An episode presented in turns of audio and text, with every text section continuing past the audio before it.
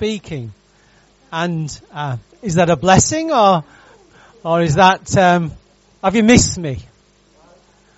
Yeah, you've missed me. Yeah, yeah. Well, at least one. Thank you. I'll pay you later.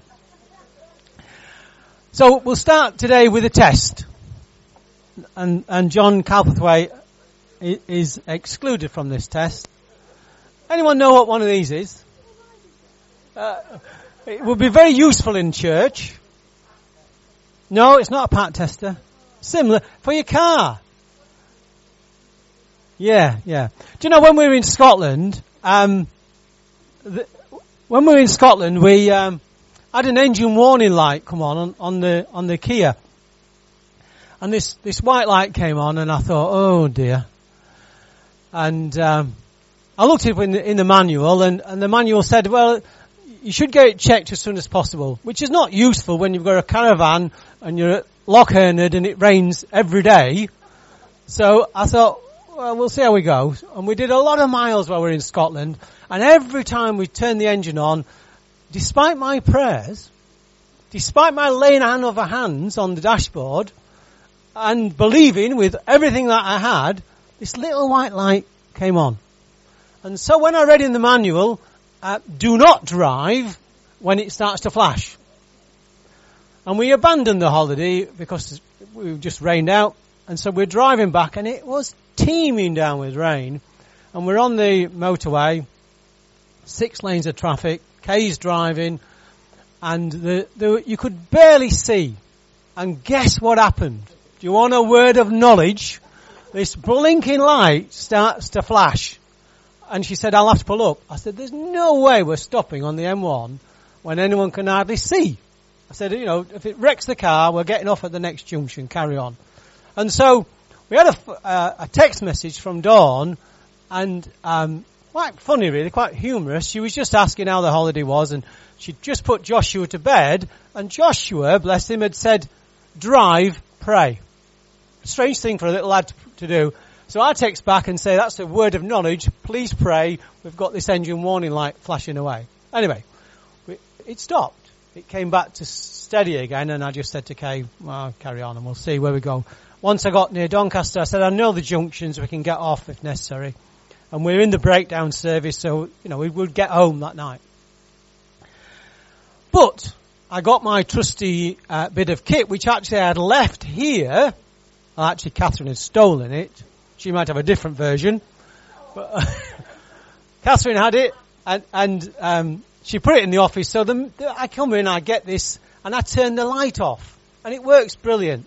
And you've just saved like 30 quid going to one of these diagnostic testers. Do you know the problem is? Doesn't solve the problem. Every time I turn the engine off and then turn it on, I have to clear the fault again. I can drive the car, right? I haven't fixed the problem. All I've done is I've removed the warning light. And then it struck me how like life that, that actually is. You know, we're going through life and everything's going really well. And then something happens and when it's going well, it's when we really sometimes leave God out the equation. And then when the wheels come off or the engine warning light or life's not working how we want it to, how often we turn to the Word of God? And then we get stuck into the Word of God. I've seen it many times. I've experienced it once or twice in my own life. Uh, you know, we, we seem to get sorted, but we haven't really been sorted. I don't want to take the car into the garage. You know why I don't want to take the car to the garage? Money. Who, who, who said that? There we go. Absolutely. I know it's going to be painful I absolutely know it's going to be painful when I take the car in because he's going to fix it. This is not fixing it, but it's getting me by and I don't cost anything. And it's like that with the Word of God. You know, if we will yield to the Word of God, and we're going to see this today, and I don't believe that anyone in this room, and I put myself first, is obedient to the Word of God. And how strange that is. This is the I think, the most difficult passage probably in the Bible that we're going to look at today. And I'm getting better because I can look at my own life and I can look back and say, there's been progression. But it ain't sorted. And yet somehow, somehow, it is supposed to be sorted. We are supposed to be fixed. And that's a scary place. Scary when you're leading a church, or one of the leaders of the church, knowing you're not fixed. Knowing you're not doing what the Word of God says. You, you know, uh, when I was at school, I, I used to uh, feelings on sports day. And anyone else? You either love sports day if you were any good. You know, I hated those kids. Yeah, yeah. No, I mean, if Matt was here, you couldn't say that because you just know Matt was great at everything he does. But I had little legs and I couldn't do the high jump. You know, and, and you'd get the school report, could try harder. No, you couldn't.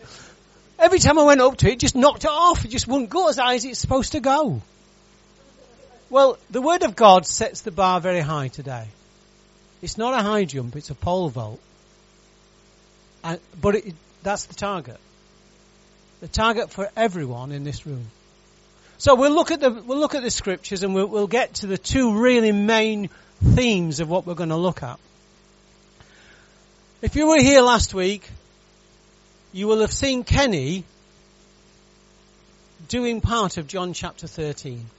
And, it, and Kenny, bless him, he, he, washed people's feet last week. And it was a lovely act of a demonstration of service. And then John stole the show, I thought, at the end, and, and leaves, left you with this, you know, this thought that actually, I wish I'd thought of doing that. I'm glad Kirsty and I agree on that, yeah. Anyway, he did think of it, or prompted by the Spirit, and he came and washed Kenny's feet. And surely that was what was supposed to be happening. And I'm thinking, oh man, will you ever get this out? Come on, get a grip. It's no good after the event, is it? You know, it's, it's been done. I know, yeah. It's very humble of you. Yeah. You're not making me feel any better, and you can tell them later. I, am speaking today. It's fine. I haven't spoke for three weeks. Yeah, yeah. Yeah, well, Catherine can wash your feet later. It's fine.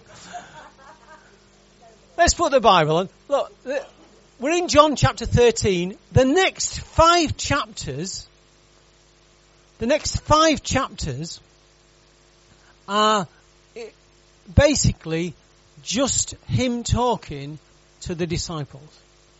The outside world doesn't see what's going to happen here. And if it wasn't for John, we wouldn't have so much of this information a quarter of John's Gospel takes place in the next five chapters. And the level of teaching just takes on a whole different dimension. It is mind blowing about what Jesus is going to say to them. He is now just a few hours away from the cross. And he's pouring himself into these people who are not perfect, and that gives me encouragement, who never become fully perfect, but he's handing over his church, the concept of church to these people. And he's done the same to us today. We are passing through this life. We are his hands and feet. You're it. There is no one in this room, if you are a believer today, who is not included in this. The level of responsibility, there's no hiding place from, from where we're going to go today. No hiding place. Just to recap. Jesus answered, those who have had a bath need only to wash their feet. Their whole body is clean and you are clean, though not every one of you. Kenny touched on it last week. Peter had said, look, you're not going to wash me. And then he'd gone the full hog and said, well, you're, you're going to have to wash all of me then. And you've got to look at the language, what's, what's in here. And in the original language, there are two different words for wash. One is washing a part of your body, and the other is getting a whole bath. That's why the English translation uses bath. And what it is saying is this, look. If you come to Christ and you are forgiven of your sins, there is only one way that can ever happen. You can come to Him and be washed in His blood that He shed on the cross. If you have done that, then you are clean. End of story. Once and for all, you belong to Him. However, and everyone knows this, however, as we go through this life, you and I sin. You and I mess up. And the illustration here, they don't get it yet, but the illustration here is that we need to come to Christ on a regular basis. And I would suggest daily. Actually, and let Him wash those sins away. They've been eternally dealt with, but as we go through life, we pick up all this stuff, all this rubbish that we allow into us, and sometimes can't even stop happening in us. If you're working, I mean, Gordon, what Gordon shared, you know, he doesn't deliberately have to put himself in those situations. It's just rubbish happening outside of your life. And it can batter you. And then you can have all sorts of negative thoughts. You can have sinful thoughts. You can stop reading the Bible. You can stop doing what you know you should be doing. You can stop coming to church. All those things happen, but the solution, the solution is always to come to Him. And He said it. Just read the Word of God. Get back to what you were doing before. Pick yourself up. Get back in fellowship and start again. Start again. And this is the illustration he says. Verse 11, for he knew who was going to betray him, and that was why he said not everyone was clean. You see, Judas's problem is this. Judas wasn't a, a Christian. He wasn't a believer. He had been next to Jesus for three and a half years. He had fellowshipped. He'd even been in ministry. If you read the Gospels, Jesus had sent him out. Go and lay hands on the sick and they will recover. That's bizarre. A non-believer empowered for ministry. And still, Judas didn't believe. If you want the confirmation, I think it's in chapter 6, when Jesus is already saying, I know who doesn't belong to me. You can come to church all your life. You can read the Word of God all your life and still not make a commitment to be His. Still not say, I want to be your child. Still not repent of your sins and turn and face what you did on the cross. Coming to church doesn't save you. Reading the Word of God doesn't save you. His death is what saves us. How sad that you can be that close and that far away. Let me nail my colours to the mast. Judas is in hell. And if you do not put your trust in Christ, you'll be with him. And that ain't a place you want to go to. You know, I was at Bible college once, and I remember the pastor of a London church, and he was already a pastor for many, many years, and he got up and he, we had to do a sermon in front of the old blinking Bible college a couple of times. And it's very nerve wracking when you've got like hundred odd theological students tearing your sermon to bits. You might get away with it in church, but you can't get away with it there. And this pastor gave an altar call in Bible college, and I thought, that's just weird. And so I tackled him when, he, when we came back to class. And you know what he said to me? He said, you don't know who's saved. You don't know who's a Christian. Just because they're at college means nothing. And I thought, you're dead right. You're dead right. I just admired him. And I still do to this day. Verse 12. So when he's finished washing their feet, he put on his clothes, returned to his place, and he says this, Do you understand what I've done for you? He asked them. Let me tell you, they don't. They do not understand. They will one day. You call me teacher and Lord, and rightly so, for that is what I am. Now that I, your Lord and teacher, have washed your feet, you should also wash one another's feet. And what we'd said is, look, this isn't a mandatory sacrament in the church. It's not something we practice like we do communion. It is a demonstration of being humble. It is a demonstration of the body serving each other. And he's going to clarify that now. I have set you an example that you should do as I have done. For very truly I tell you, no servant is greater than his master, nor is a messenger greater than the one who sent him. Let me do verse 16. Very truly I tell you, no servant is greater than his master, nor is a messenger greater than the one who sent him. We're ambassadors for Christ. That means wherever we go, we represent Him. And think about the enormity of that statement. When you, when you are at home, if you're in a married relationship, it's like having two Jesuses under the roof. One is representing him and the other one is representing him. If you go to work, you're representing Christ at work. If you go shopping, Jesus is going shopping. You're never off duty. There is never a part of our lives that is not affected by, by Him, not represented by Him. He takes precedent over everything. Isn't it hard? Do you ever feel like you want a day off? We shouldn't, so stop that. and then he says this, look. Now that you know these things, you will be blessed if you do them. And that, verse 17. Blessed, if you look at the original language, is happy. Isn't that strange? You'll be, you'll be happy if you do them. I googled this morning how to be happy. You get millions of hits. And I wanted a video and, and unfortunately I, I, I, should have done it a couple of days ago. It's not Graham's fault, but I couldn't get the video. And there, there was this guy, and, and he's a British guy, looks to be a pretty posh house between me and you, and he has discovered how to be happy. And for 21 quid, he can give you a course. no, no, no, no, no. Look, 21 pounds, right? He can give you a five day course, a five or seven day course on how to be happy. Now, some of you might need a longer course. Don't worry. He's covered that as well. For 60 pounds, you get a month.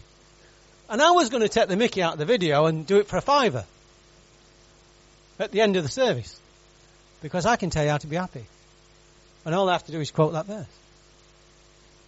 And then expound the verse. You will be blessed if you do them. So let's just pause and think what's just happened. In an upper room, and he's washed his disciples' feet. What on earth is he asking us to do? Break it down to three things. He's asking us to yield to God. Jesus himself obeyed his Father. So, part one, if you want to be happy, look, I'll throw the fiver out the window. This is free of charge. Because I love you. Some of you. I'm working on the others.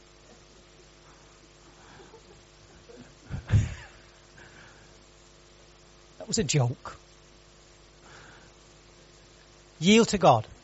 What does God say that I should be doing? Number two is this. When you mess up, the Christianese is this, look, keep short accounts. Remember to come to Him on a daily basis. Remember to come before your Saviour. Confess your sins today. Because 1 John 1 9 says this, look, when we mess up, we have a Saviour who is ready to forgive us. And that restores this fellowship. That restores our relationship with Christ. Here, today. And the third thing, which is what he's just demonstrated, which they don't see yet, is serve each other. Serve each other. If you don't do those three things, then I'll give you the website of this other guy and you can try his method and you can throw, you can throw the money at it. It will not work. It will fill a void for a few weeks and then actually you're back to where you are. The world is screaming out for people to be happy. And it's the answer's there. Does that mean that you will never have a problem ever again? Poppycock you'll have loads of problems because in this world you know persecution. In this world you will know trials and tribulations.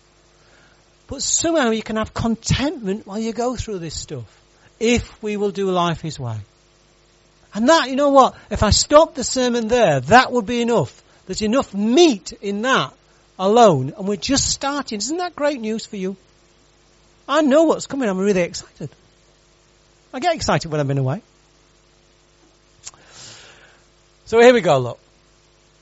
Verse 18, I'm not referring to you all, I know those I have chosen, but this is to fulfill this passage of scripture. He who shared my bread has turned against me. Well, we know the end, don't we? We know it's Judas. And the, the passage is quoting is from Psalm 41 verse 9. And we believe that that psalm is written by David, and David is, is writing about a man called Hathinopel. Hathinopel. A-T-O, anyway, you can look him up. He's in 2 Samuel. I can't even pronounce these names. Hathinopel was his, was David's counselor, his closest friend. David had, a group of people around him and, and there's wisdom in having team building and, and asking for direction. And Hathinopel betrays David. And in the end, he goes away and hangs himself. And isn't that appropriate because Judas hangs himself following this event? You can read about it in 2 Samuel 15. 16 and 17. It's a great story and a great, a great, if anybody wants a sermon, you can see why he does what he does. Do you know when you've been betrayed by your closest friends? I have been betrayed. Do you know it hurts? It hurts so deeply. So very deeply. David knew it. Jesus knew it. So th- hear this. You will know it. If you haven't had it, it's probably coming. Verse 19, I'm telling you now before it happens so that when it does happen, you'll believe that I am who I am. And there's his word again, the statement, I am. In other words, I am God. It's his divine, or his claim to divinity. And now we get interesting. Verse 20, very truly I tell you, whoever accepts anyone I send accepts me, and whoever accepts me accepts the one who sent me. This is your ambassador role. And after he said this, Jesus was troubled in spirit and testified, very truly, I tell you, one of you is going to betray me. He says that to the room. And I want you to picture the table. Leonardo da Vinci's picture where he has the disciples and Jesus sat around a table is wrong. That never happened that way. It's a great picture, and there's plenty on the internet, and you can buy the prints and everything, but that's not how they did this. You have to imagine a table in the shape of a U. So it would probably be three tables together. And the tables are low down like this. And if you look, you will find that they lay with their head to the table, supporting their weight on their left arm, and they eat with their right hand. How do we know this? Well, there are a couple of other passages if you can look in Luke, where you see that the sinful woman comes in when, when Jesus is eating at Simon the Pharisee's house, and she pours nard perfume onto his feet. In other words, his feet are away from the table. And then we have that classic passage in John chapter 12 where Mary herself does the same thing. She pours it. The sinful woman dries his feet with her hair. There is nowhere on earth those feet are under the table. So Picture this. Jesus is the host. He's the head. So at the top of that U, that's where Jesus is. And we'll find out where at least two of the other disciples are. He says that to the room. We know in Luke that they're still arguing who's going to be the greatest. His disciples stared at one another at a loss to know which of them he meant. They don't know Judas is the traitor. He didn't walk around with it stamped on his head. He'd experienced all the same things that they'd experienced. I believe, had they known it was Judas, he would never have left that room alive. I believe they would have killed him. Isn't that what Peter tries to do? Peter the fisherman gets his sword to lop off a head and chops an ear off instead. That was light-hearted, but there we go. They don't know it's Judas. One of them, the disciple whom Jesus loved, was reclining next to him. Ah, position number one. The disciple whom Jesus loved is generally believed to be who? John. The very writer of the book, the writer of the gospel, is so humble and then a little bit tongue in cheek as well, because Jesus loved them all, including Judas.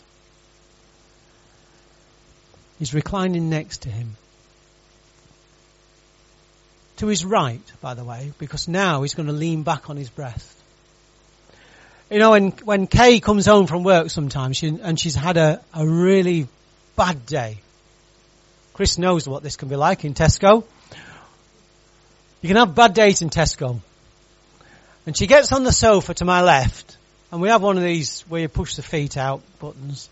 And, and the favourite position is she gets her head on my chest, and she pushes into my chest, and suddenly the world seems a better place. I love it because I'm the man. Right? And I put my arm around and give her a bit of scripture, you know, then ask her to cook tea really. But it's a system, no, it works for us. Look, it works. No, that was a joke.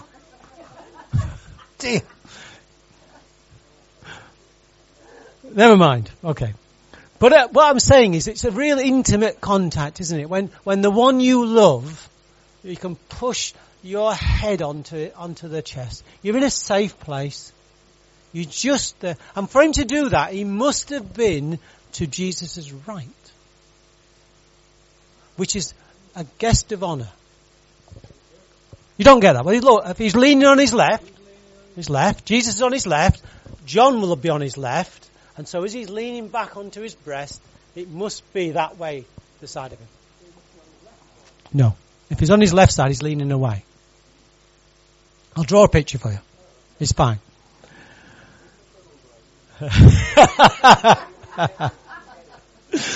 yeah, okay. His disciples stared at one another. Right, okay, good, okay.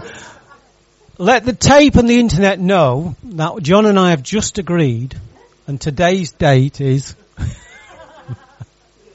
good. Okay. Nothing.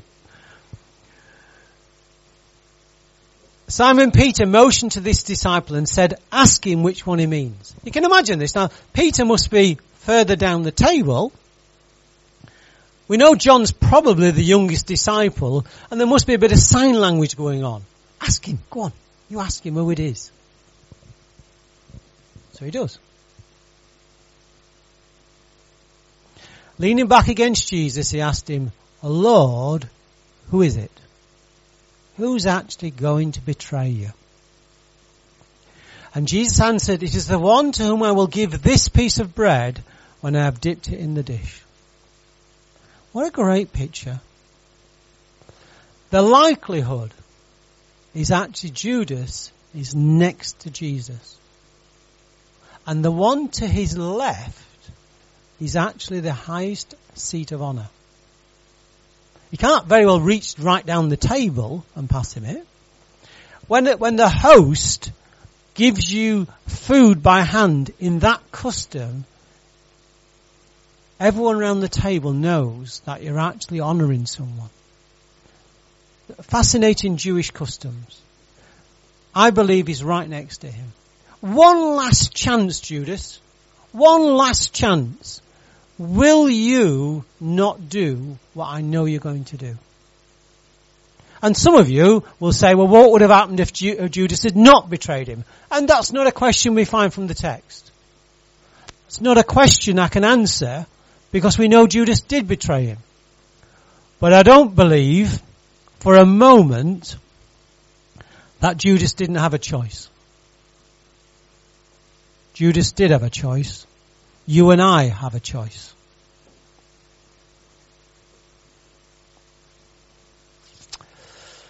Then dipping the piece of bread, he gave it to Judas, the son of Simon Iscariot. And as soon as Judas took the bread, Satan entered into him. And so Jesus told him, what you are about to do, do quickly. What you are about to do, do quickly. At that moment, I think it's the end for Judas. There is no going back now. Right up until that moment, the light of the world could have shone into his heart. But he chose not to let it. I know Jesus loved him. He's told us he loved him. And you know what? One of the passages I used to struggle with in the Bible, you're familiar with the 1 Corinthians 13 passage, and it ends in this. It says, love never fails. Uh, Ever read that? We're going to look at it today.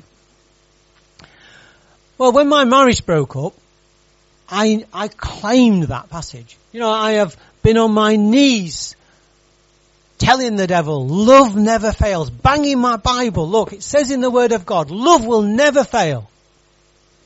And it did. She ran off with another guy. And how do you reconcile that with, with the Word of God? Hang on a minute. God, you told me that actually love never fails. I loved Wendy. Without a doubt. Every fibre of my body loved her. And love failed. And then when I remember this passage, I understand it this way. Love received will never fail. Love received will never fail. But you can give love to anyone, and if they will not receive it, it's not going to work.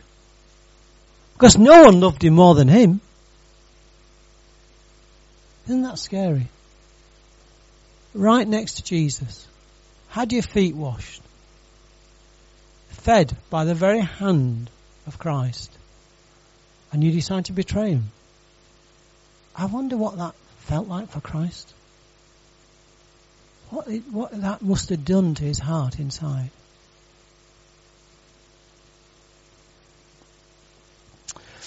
What you are about to do, do quickly. But no one at the meal understood why Jesus said this to him. They don't know. They still don't know he's the one that's going to betray him. Move it on, Graham. And since Judas had charge of the money, some thought Jesus was telling him to buy what was needed for the festival or to give something to the poor. And as soon as Judas had taken the bread, he went out, and it was, I like the, I missed the word off. Does anyone know what it was? It was night. And Judas's heart is dark as well. It was night. And we're going to go on for the next several weeks in this intimate conversation with Jesus and find out what was said by the 11 true believers around him now.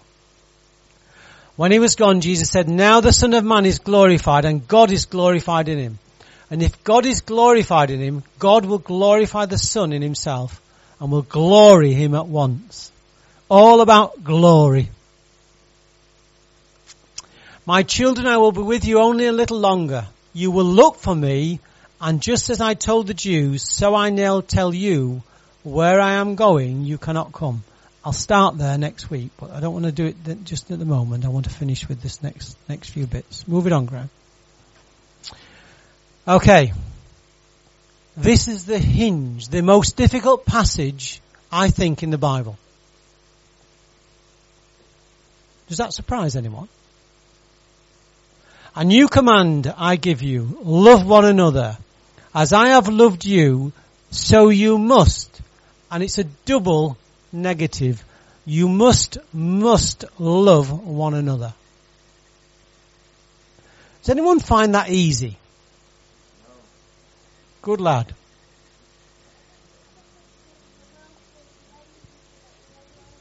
Yeah, well, we'll, we st- we'll start. Uh, we'll, we'll start with breaking it down. If we can do this, this is a promise. By this, everyone will know that you are my, my disciples if you love one another. In other words, you could write, if you don't love one another, the world will not know you that you're his disciples. See why I said to you earlier on that actually it's not a little high jump, this is a pole vault. This is the bar set by him. So let's look at how he loved them. And I broke it down to four things. First one, and I want you to think not just of him, I want you to think of everyone in this room and those that are away sick and those that are away on holiday. There is no one getting off the hook here. If you are alive and a believer, this is written for you. Do we agree? It's in the Word of God, right? Jesus said this, I give you a new commandment, love one another as I have loved you. So how did Jesus love them? First and foremost, He loved them selflessly. He does that as well, Darren, but let me go through them. There are four stages that He does it. Jesus loved them selflessly. When you love someone selflessly, you don't expect anything in return. That's hard, isn't it? Yeah, that really is hard. No escape. Everyone under the same rule. Answer me the question. You don't need to tell me, answer it in your heart. Does that apply to you today? Do you love everyone, the other disciples, the other believers, selflessly? It gets worse because it actually means not just the other disciples. It means the world. Alright, let's, let's go easy. And the married ones in the room. Do you love your spouse selflessly? Do you actually pour yourself into your spouse so that actually you don't expect anything back? I've got the greatest spouse in the world, look. I mean, she's easy to love. She's not a great patient, right? But that's a different preach. But she's a great wife. But what if you haven't got a great wife? And you're supposed to love her selflessly? What if someone's been a pain to you and you've got to love them selflessly? Alright, let's look at the second thing that Jesus did. Jesus loved his people sacrificially. Sacrificially. How does he demonstrate it? Well, of course, it's the cross. Nothing, absolutely nothing, was too much trouble. He gave himself. Wow. Do you love your closest sacrificially? Selfishly and sacrificially? Do you love those you don't like that way? You see how high this is, don't you? It gets worse. Sometimes I wish things weren't written in the Bible.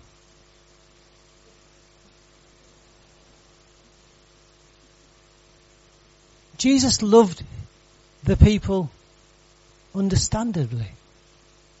He understood the people. Do you know, sometimes I've, I've heard it said love is blind. Well, that's a dangerous place to be because one day your eyes are opened and you find the person that you thought was perfect isn't perfect anymore. So don't love people with blind love. That's not what this is about. Actually, look at the person and know all the faults that that person has and make a choice and a decision to love them. That's what he did. He knows all their faults. He knows the mistakes they've been doing. He knows the flaws in their character. They're still arguing around the table. On the, he's only got a few hours left on earth, and they're bothered about who's going to be the number one dog in heaven. He didn't wait for them to be perfect before he loved them. He loved them with understanding. And you know what? Sometimes in church, we're not good at that. Sometimes what we can say is, when that person's sorted out, I'll be able to love them. Well, the person may never get sorted out. And you've still got to come back to this passage and love them anyway. And if we don't hear this, then you and I are sinning. You and I are sinning.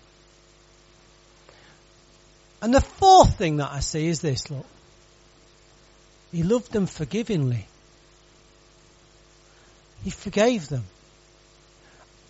I, I don't want to harp on about Wendy, but do you know one of the things that I remember a conversation we had?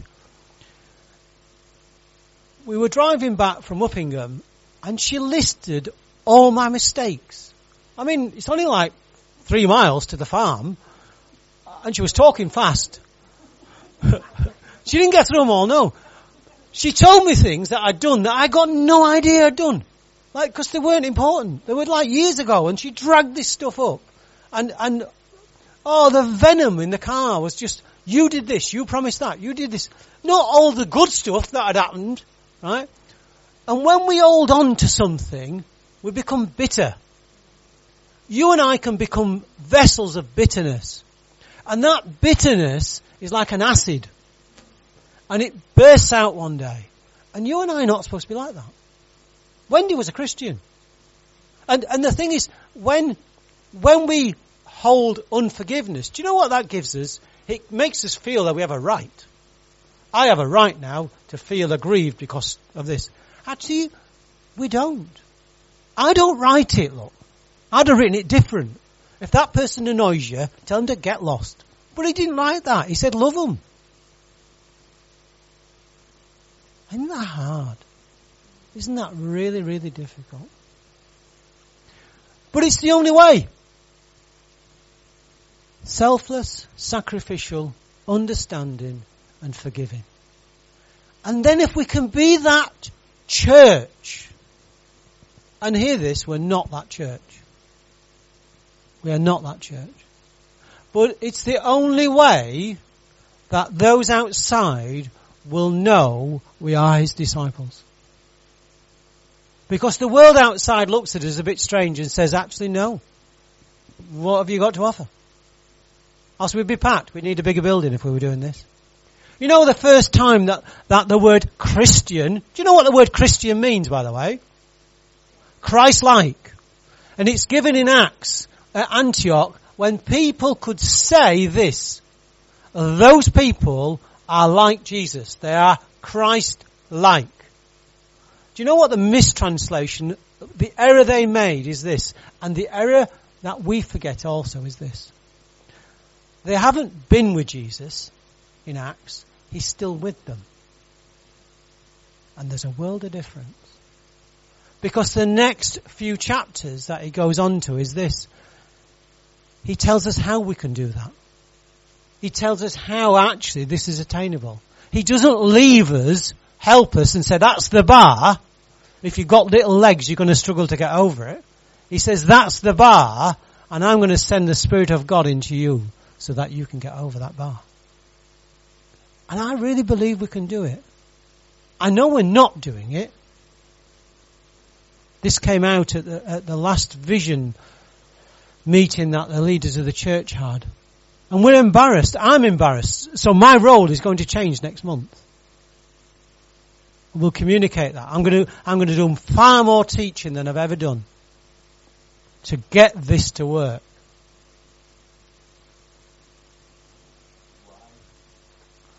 Because it's important, Darren. It's important because the world needs to see Jesus in you.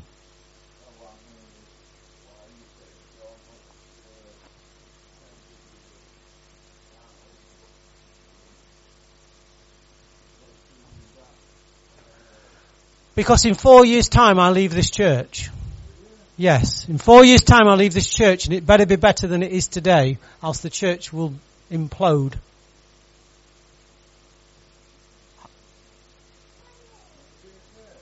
No, there will be a church because we'll do it properly. And because, because if we can get the body loving itself, it won't depend on a particular individual or any individual. And it does at the moment too much. We'll finish with this. We'll return to it maybe next week. By this everyone will know that you are my disciples if you love one another. There is no second clause on that. That is the only way and I want this church to be full of people who love each other. Do you want it? Do you want it? Okay, I'll pray. Father